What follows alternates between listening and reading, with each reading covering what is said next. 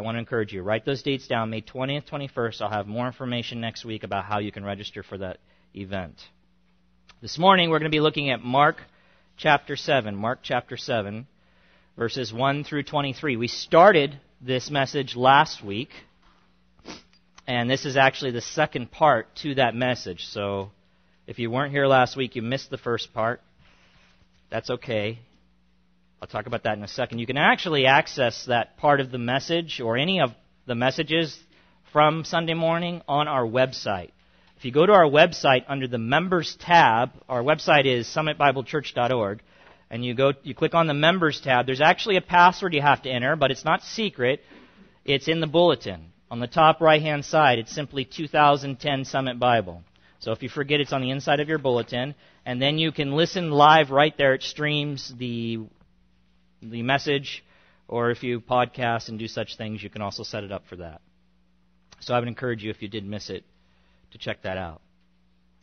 So this morning, by the way, I didn't mention the page number. It's 842 if you're using one of those blue Bibles.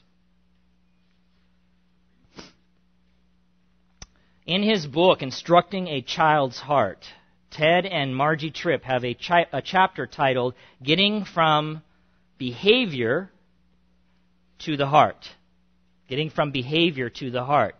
In it, they say that we as parents, and maybe you can relate to this, in regard to our children, are tempted to focus on the behavior that requires correction, sometimes immediate correction, rather than the heart issues that are at the source of the bad behavior. In other words, what's causing that type of behavior.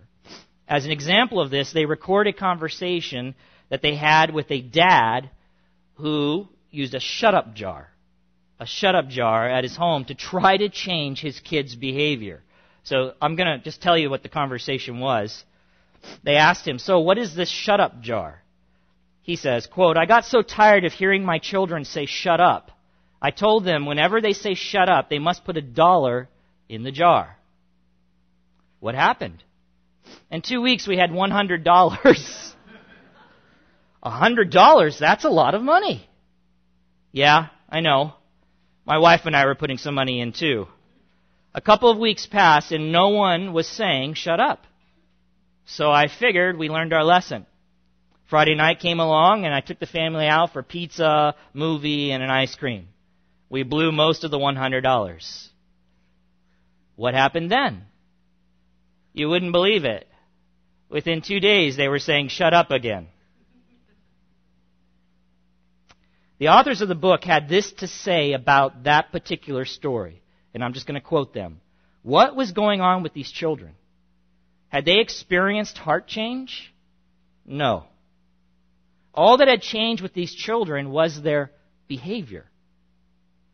Once the external force manipulating their behavior was removed, which was this $1 fine for saying shut up, their behavior reverted right back to the natural expression of their hearts.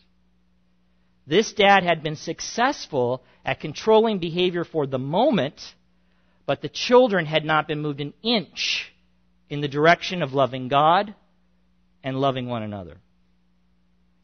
Beloved, outwardly complying with rules might give the appearance of obedience.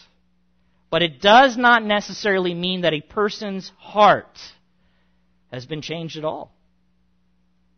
Behavior modification through enforcing rules or creative manipulation or guilt is like mowing down the weeds in your backyard, thinking they are gone for good, only to see them all popping back up the next week. It is incorrect to think that someone is good or even good with God because they adhere to some external requirements, even religious ones. Like the dad with his shut up jar, the religious leaders of Jesus' day were confused and blind to humanity's real problem. They wrongly believed that what their people needed to remain in favor with God was more external regulations. But God's concern has always been the true condition of someone's heart. God takes no delight, beloved, in a covert rebel who outwardly appears compliant or well behaved. If you're there already, Mark chapter 7, we'll be reading through 23 verses here, but we'll be dealing with the last section because we dealt with the first section last Sunday. Follow along as I read Mark chapter 7. Verse 1 Now, when the Pharisees gathered to him, that is Jesus, with some of the scribes who had come from Jerusalem, they saw that some of his disciples ate with hands that were defiled, that is, unwashed. For the Pharisees and all the Jews do not eat unless they wash their hands, holding to the tradition of the elders. And when they come from the marketplace, they do not eat unless they wash. And there are many other traditions that they observe, such as the washing of cups and pots and copper vessels and dining couches. And the Pharisees and the scribes asked him, Why do your disciples not walk according to tradition of the elders, but eat with defiled hands? And he said to them, Well, did Isaiah prophesy of you hypocrites? As it is written, This people honors me with their lips, but their heart is far from me. In vain do they worship me, teaching as doctrines the commandments of men. You leave the commandment of God and hold to the tradition of men. And he said to them, You have a fine way of rejecting the commandment of God in order to establish your tradition. For Moses said, Honor your father and your mother. And whoever reviles father or mother must surely die. But you say, If a man tells his father or his mother, whatever you would have gained from me is Corban, that is, given to God, then you no longer permit him to do anything for his father or mother, thus making void the word of God by your tradition that you have handed down. And many such things you do. Verse 14. And he called the people to him again and said to them, Hear me, all of you, and understand. There is nothing outside a person that by going into him can defile him. But the things that come out of a person are what defile him. And when he had entered the house and left the people, his disciples asked him about the parable. And he said to them, Then are you also without understanding? Do you not see that whatever goes into a person from outside cannot defile him, since it enters not his heart, but his stomach, and is expelled. Thus he declared all foods clean. Verse 20. And he said, What comes out of a person is what defiles him. For from within, out of the heart of man, come evil thoughts, sexual immorality, theft, murder, adultery, coveting, wickedness, deceit, sensuality, envy, slander, pride, foolishness. All these evil things come from within and they defile a person. Last week we examined verses 1 through 13 and talked about the first sinister symptom of man-made religion. By the way, just by way of reminder, there's an outline on the inside of your bulletin, left-hand side, that you can follow. We'll be looking at the second point today. Last week we looked at the first point, the first sinister symptom of man-made religion seeing how it invalidates God's righteous word last week by setting aside God's commands and elevating human traditions or teachings to the place that only God's instruction should occupy in a person's life. That's what we looked at last week. As I said, if you didn't, if you weren't here, check it out on the website. You can get it there. This week we're going to focus on the remaining part of this section, verses 14 through 23, and we're going to consider now the second sinister symptom of man-made religion so that we might abandon any traces of it in our lives. First, let me remind you of a few things from last week. The religious leaders of Jesus' day, the Pharisees and the scribes, have already been shown in the book of Mark, as we've been going through it, to be hostile towards Jesus. That means they don't like him. They hate him. Mark chapter 3 verse 6 and verse 22. They made a journey from Jerusalem, which was the center of Judaism, Judaism being the religion of the Jewish people. That was the hub of Judaism. The boys came down. The leaders came down to Galilee for one purpose, to spy on Jesus and his disciples, because they had heard all the rumors about this Jesus and what he was doing. While they're spying and watching him, they see that Jesus' disciples were not complying with one of their religious traditions or behaviors. In this case, the ceremonial washing of their hands before eating. And we talked about that last week, so I'm not going to talk about it now. But basically, to sum it up, the religious leaders taught that this ritual was necessary to remove any defilement from their hands that they, they may have picked up by touching something or someone considered unclean, quote, or ungodly. For example, a Gentile. So if they came into contact with a Gentile in any way, or even something that a Gentile touched, secondary contact, that would, quote, defile them, make them unholy or unclean. The ceremonial washing, they believe, would keep their food from being defiled, okay, because the hands are touching the food, and prevent the unthinkable internal defilement from consuming that food. That's what's going on. That's the tradition. It was unthinkable because defilement was seen as a barrier or wall to worshiping God or having true fellowship with God. So this was no joke. It was serious. So here come the religious leaders. They confront Jesus about this by questioning him, really trying to shame him openly in verse 5 by saying, Why do your disciples not walk according to the tradition of the elders, but eat with defiled hands?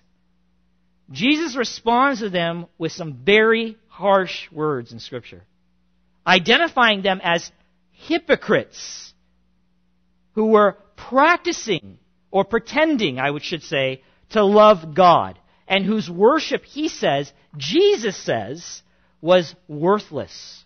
Worthless, no value. Since it did not come from their heart. It did not come from their heart. It was only external in nature. He answers the first part of their question regarding the tradition of the elders in verses 7 through 13, which we discussed last week at length. And then he answers the second part of their question about eating with defiled hands in verses 14 through 23, which we're going to look at right now. So look back at the text, chapter 7. We'll just read the first two verses, 14 and 15. So he's dealt with the first part of the question the Pharisees brought to him. Now he's going to deal with the second. And he called the people to him again and said to them, Hear me, listen up, all of you, and understand. There is nothing outside a person that by going into him can defile him. But the things that come out of a person are what defile him. Defilement, beloved, being unclean, impure, or polluted in God's eyes, listen, was not something Jesus dismissed as being irrelevant or unimportant. He's not saying that their concern about defilement was not a legitimate concern. He says himself, there are things that defile a person. So it was not wrong for the religious leaders to talk about or raise the issue of defilement with Jesus. What was wrong was they failed to understand how true defilement actually occurs. That's where they got it wrong. Having gotten this wrong meant that their solution to that problem would also be wrong. Their man-made solution, in this case, ceremonially washing anything that came into contact with their food, and this brings us to our point, ignores humanity's real problem. It ignores it. Which, according to Jesus, had nothing to do with what they were putting into their bodies, but everything to do with what was coming out. What was coming out. Man made religion, which is what I am calling the rules that the teachers of God's law over time, and we talked about this last week, had added to God's commands, ignores humanity's real problem because it focuses on external behavior. It focuses on external behavior. Listen to what one writer says about verses 14 and 15. Jesus, quote, attacked the delusion. The delusion. This, it's a ridiculous to think this. The delusion that sinful men can attain to true purity before God through the meticulous observance of religious ceremonies, which are powerless to cleanse the defilement of the heart. Did you get that? Powerless. In the Pharisees and scribes' thinking, in order for a person to be considered holy and acceptable to God, they only had to behave in a certain way. Do all the right things. Which meant outwardly complying with God's law. And in order to make sure that happened, many man-made religious traditions and rules were added to God's law or commands, acting like fences to theoretically keep people from even the remote possibility of violating God's commands. The religious leaders were operating under the assumption that defilement worked its way from the outside to the inside. Hence, the focus on external behaviors rules and regulations, ceremonial washing in this text, believing that somehow that would prevent internal defilement. The problem is their focus was entirely wrong, according to Jesus. He says in verse 15, look at it again, the latter part. But the things that come out of a person are what defile him. And he repeats it again in verse 20. What comes out of a person is what truly defiles him. Turn to the left to Matthew chapter 23, page 829 if you're using one of those blue Bibles. Looking at verses 25 through 28.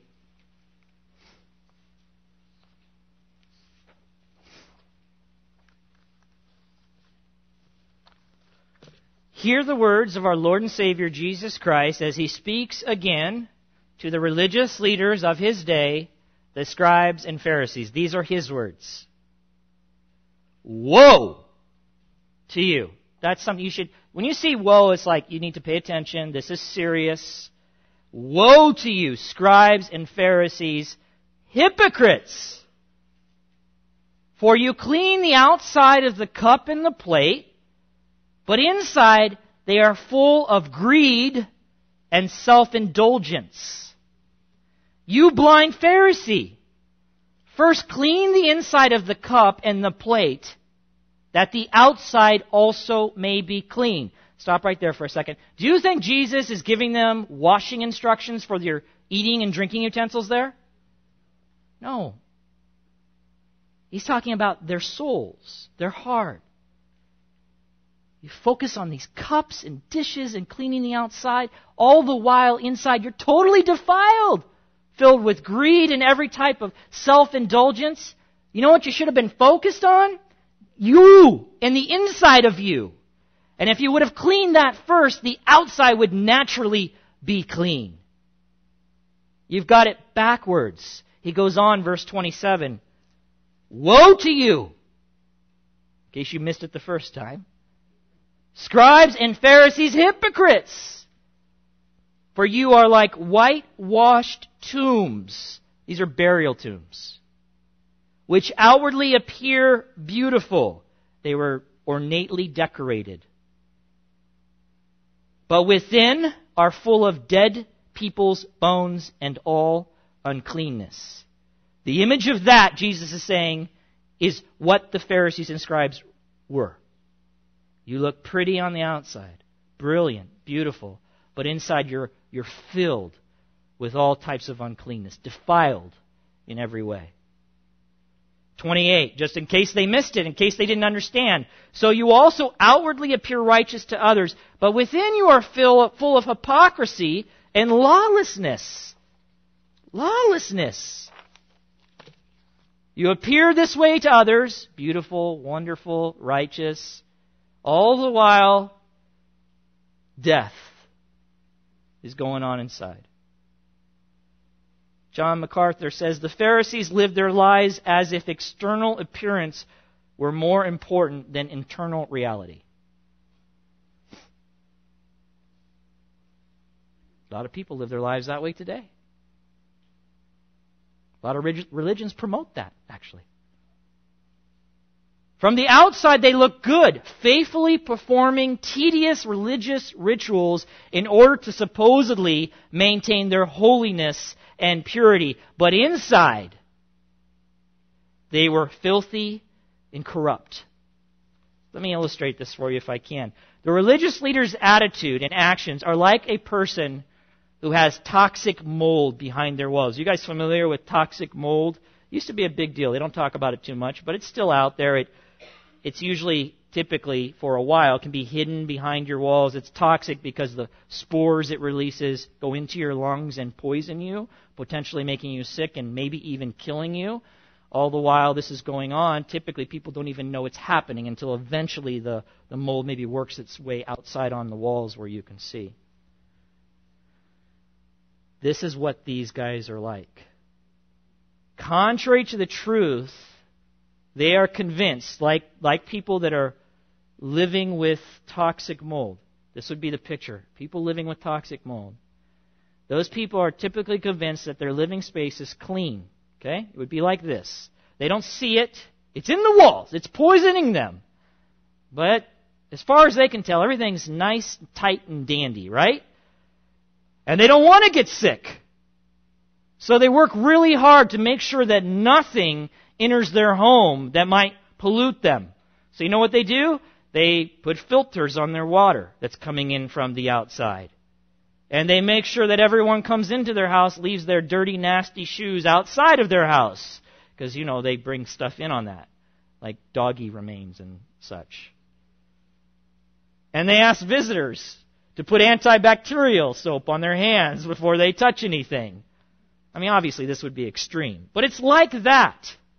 However, the real threat to their health is not what might come into their home from the outside, but what already exists and is living inside the very structure of their house. That's what this is like.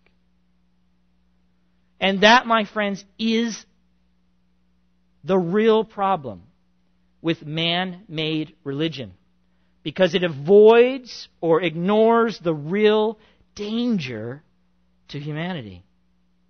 The danger that exists within the human heart. Right here. Right here. Look back at the text, Mark chapter 7, verse 18 through 23.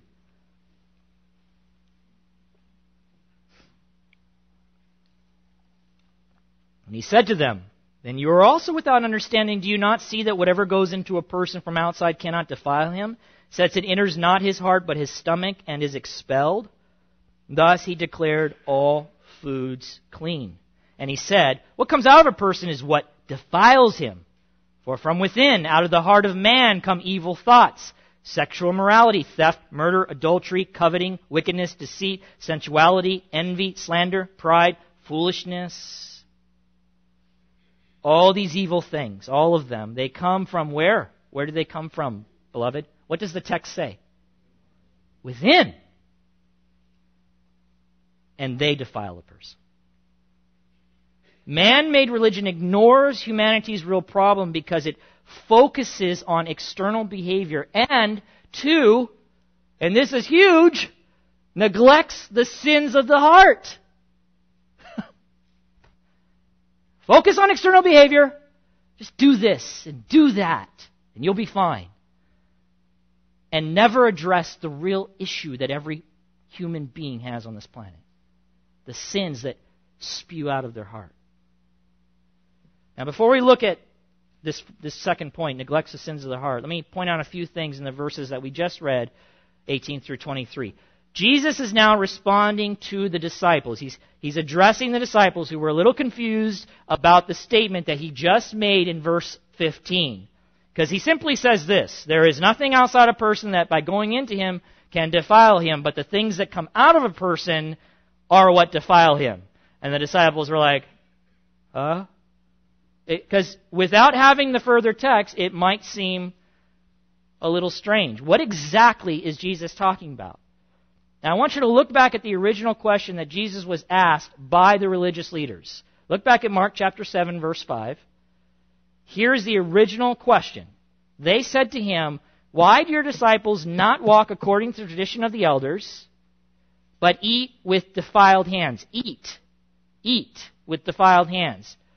Jesus' statement in verse 15 was addressing the latter part of their question about eating food with defiled hands, hands that had not been ceremonially cleansed. The religious leaders were saying it is wrong to eat food that might be defiled. That's what they're saying. Verse 15, his answer is Jesus' way of saying that food cannot defile someone. And additionally, he goes on now to identify the true source of their defilement the true source. You think it's food that's been defiled by your dirty hands that have become dirty because they've touched something ungodly or unholy? No. That doesn't make sense. Food has no way of doing that. It has no way of defiling you. Here, let me tell you what does defile you. That's what he's doing. And he begins to point out the obvious in verse 19 that we just read. That when food enters the body, he's going to give him a, a physiological kind of just explanation here, guys. Listen, you're just simple with them. When food enters the body, it goes into the stomach. After the food has been processed, the body processes the food and removes all the energy and fuel that it needs from that food. Any leftovers, we're all very familiar with how this works, are eliminated or expelled from the body. Right? I don't need to say more about that. The point is, food never enters the heart.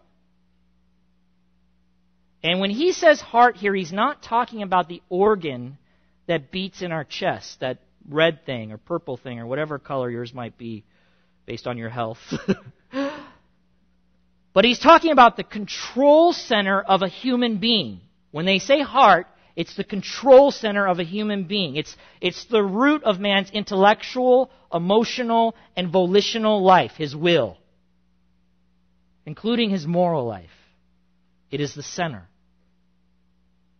In other words, food has no way of making someone defiled, meaning morally corrupt or unclean, since it has no contact with a person's moral center, their heart. One writer says it this way All this is a physiological process which does not require any moral reactions of the inner spiritual man, hence, therefore, cannot morally defile. Just to say it another way, your moral center, your heart, does not interact with the food that you put in your mouth. So Jesus' explanation revealed the worthlessness the utter worthlessness of the Pharisees and the scribes' intense concern over ceremonial hand washing.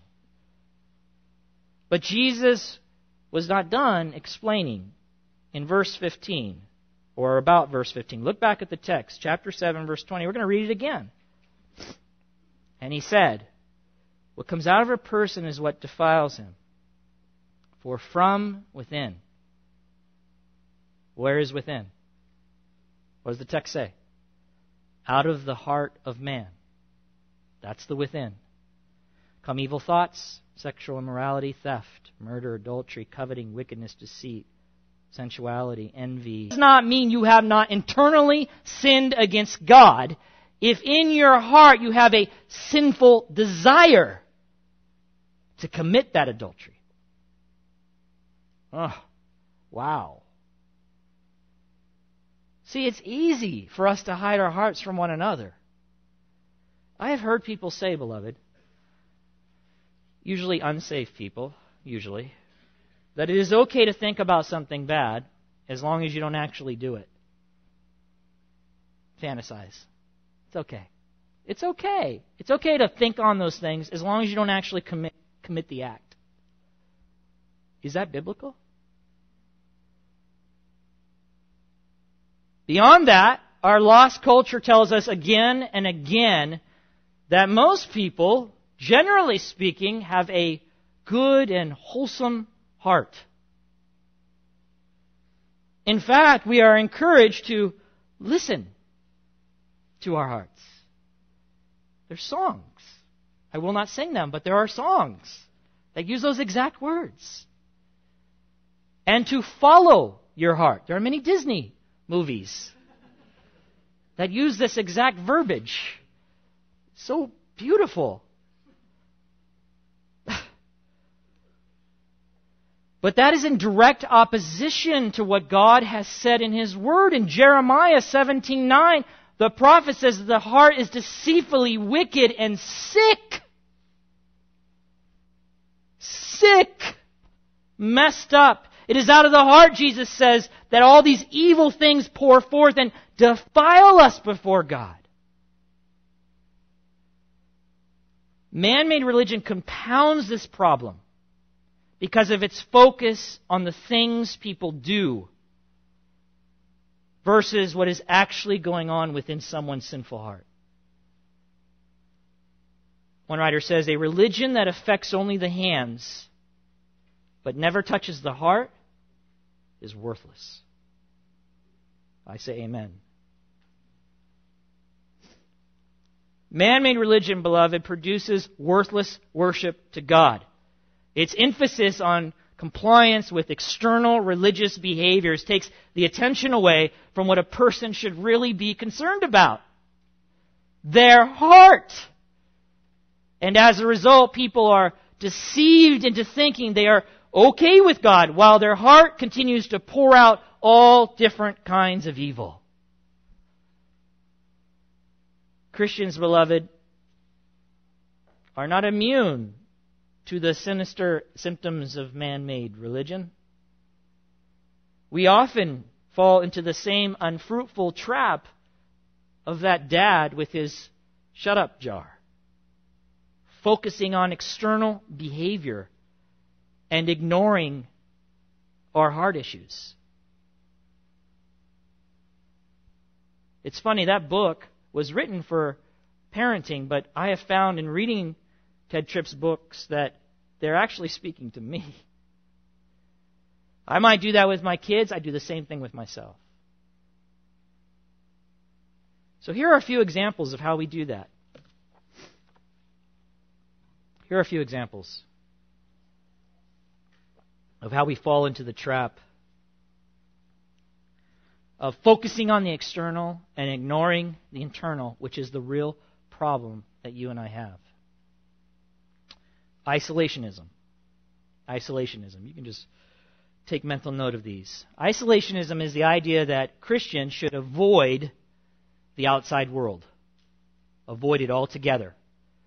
So some go as far as moving to a compound where they can be surrounded by other Christians and never come into contact with non Christians. You know, the ungodly people, the ones that if you get too close to them, they will defile you and make you unholy before God. Some people don't actually move to a compound, but they live compound like lives. So, this is what happens. I've seen it over and over and over again. Christians, people become born again, they come into community, the church community, and it is a wonderful place to be. It is, it is good to be with other Christians, brothers and sisters in Christ, no doubt. But then something happens in the thinking that if they still reach out to non-Christian people, engage them, that they'll somehow be defiled in some way or, or be led astray. Church, beloved, who's supposed to go out into the world and infiltrate those dark corners and bring light to them. And the real issue is, you know what? Your problem is not them, your problem is you. You want to worry about defilement? Good. Then soak up the Word of God, be close to God, walk close with your Savior, and you can walk in darkness and still be a light. There is wisdom in such things, obviously. But the church has cut itself off from the world. Paul says in 1 Corinthians chapter 5 verses 9 through 11, I wrote you in my letter not to associate with sexually immoral people. Verse 10. Not at all meaning the sexually immoral of this world, or the greedy and swindlers or idolaters, since then you would need to go out of the world. What he actually says then in verse 11, which I don't want to go through this whole text, is what I was telling you to do was not associate with a brother, another Christian who is walking unrepentantly in these things. Those you should disassociate yourself with, and he has his reasons. You know what we do? We do the exact opposite. We'll continue to associate with a Christian that's living a totally pagan life. But then we don't have anything to do with the ungodly. Isolationism. Isolationism. Just remember, Jesus hung out with the ungodly. That's where he spent his time. And somehow he was never influenced to sin by such things. And I know he was God, and I know he was perfect. But if you're born again, you have the very Spirit of God living inside of you. And he gave you that for a reason that you might light up this dark world, not by running from it. Legalism. Legalism is seeking to achieve forgiveness from God and acceptance by God through outward obedience to God. I'm going to say that again. Legalism is seeking to achieve forgiveness from God and acceptance by God through outward obedience to God. It is called, another thing it's called is performance based Christianity. He says each one should give as he has decided in his own heart.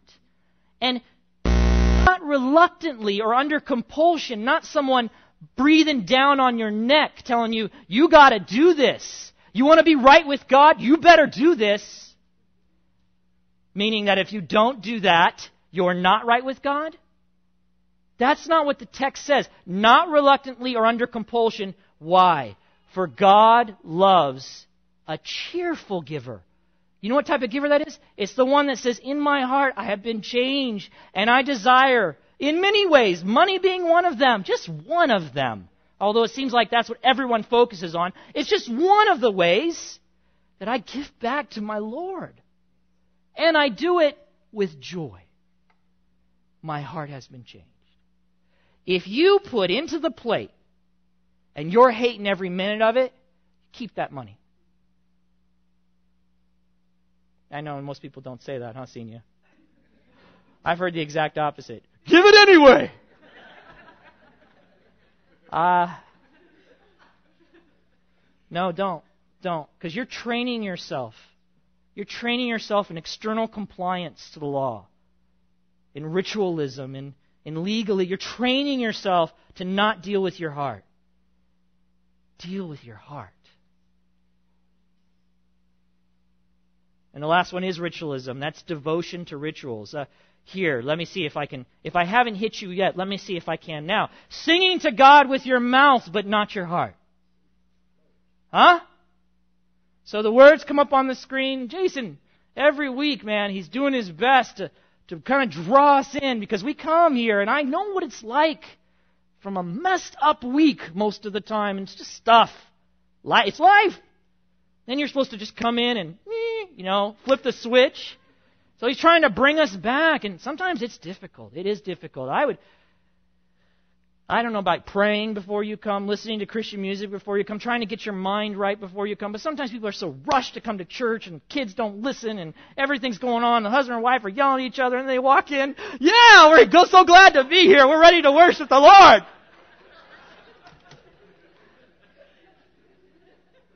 So this is what happens. We come in and we sing to God with our mouth. Our heart is gone, man. It's gone. It's, it has bitterness from that morning's events. It's, it's thinking about what it's going to do next week. It had a hard thing last week. It's ritualism. It's focused on external behavior.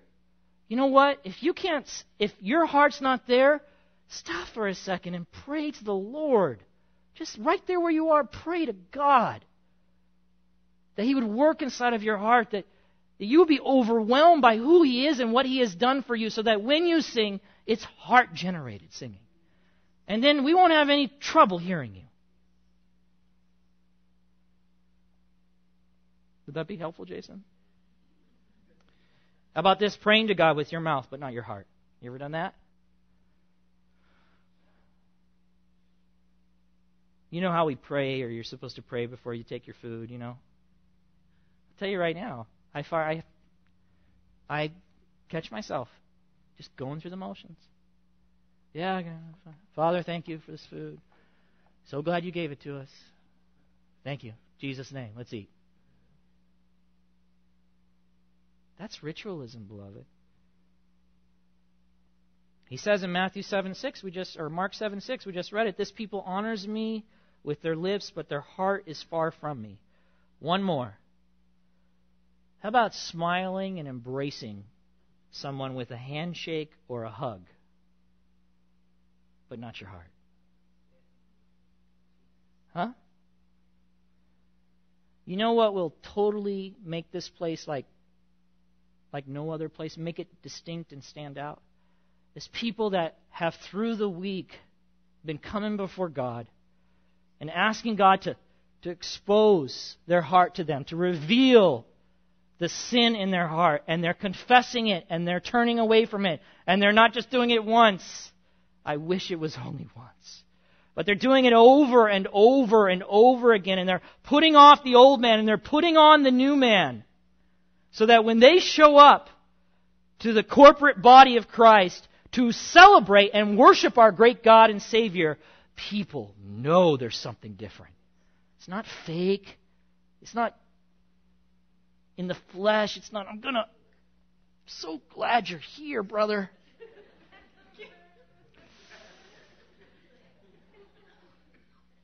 It, they know. They know because now you look. I look at you. I look at you. I look at you. I see now. I see now the one for whom Christ laid down his life. He shed his blood for you. You're important to me. He shed his blood for me. And he has united us together in the same body. He has made you my sister. He has made you my brother. Forever. That's different. That's different. So this morning we're going to take communion together. And this is another area, beloved, where we can treat it ritualistically. Just listen. I know you're getting ready to take communion, but 1 Corinthians 11, just listen. This is after the communion instructions. Paul says, Whoever therefore eats the bread or drinks the cup of the Lord in an unworthy manner will be guilty concerning the body and blood of the Lord. Let a person examine himself then and so eat of the bread and drink of the cup. One way we take of this communion meal in an unworthy manner is we do it flippantly. This is just another church thing that the church does. Just another thing. So, when we pass the elements, what we, what we desire for you to do is to examine your heart before God. The elements will be passed out in a moment. I'll sit down. They'll pass all the elements out. Obviously, this is for believers. So if you're not a believer, you're not sure, don't partake. It's not your meal. But if you are a believer, it is for you. It is. But before you take, before we take together, make sure you're not just going through the motions. That you understand that what this represents is that Christ, God's very Son, laid down his life willingly as a substitute for me, for you, for my sins. He became the sacrifice. He took the guilt that I had. He took every ounce of it on the cross as his Father poured out his wrath, the wrath that I deserved, upon his Son. And when we partake, beloved, you know why we do it together? I've said this before. I just want to remind you. We wait and we take it together as signifying our unity as one in this body of Christ. You might be a leg or an arm or an eyeball or a foot, all part of the same body. So, just a practical application. If you're holding a grudge against someone in the body, unforgiveness, bitterness, that's not appropriate. That's not an appropriate way to take this. You're totally missing the point. Then you're take, you're taking it, you're saying unity, you're taking it and saying forgiveness of sins, that's gotta, that's gotta be real for you from the inside. So during that time when the elements are passed, that's a time for you to pray, ask God, because our hearts are deceitfully wicked, which means that they deceive us.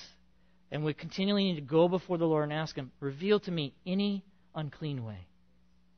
Lord, that I may confess now before you and have forgiveness because of your Son, Jesus Christ, and take this meal with delight and joy in all that it means.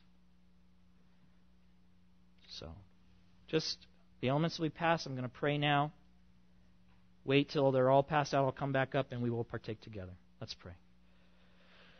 Father God in heaven, I thank you for. I do thank you for this memorial meal that your Son instituted on the night, the eve of his crucifixion.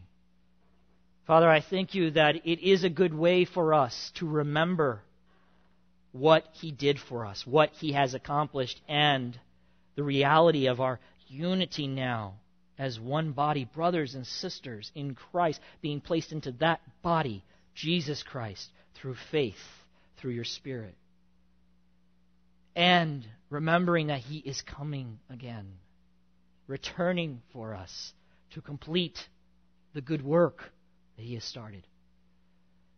Father, help us because we forget, or we don't even care sometimes, or we're so caught up in other things, or we're just going through the motions.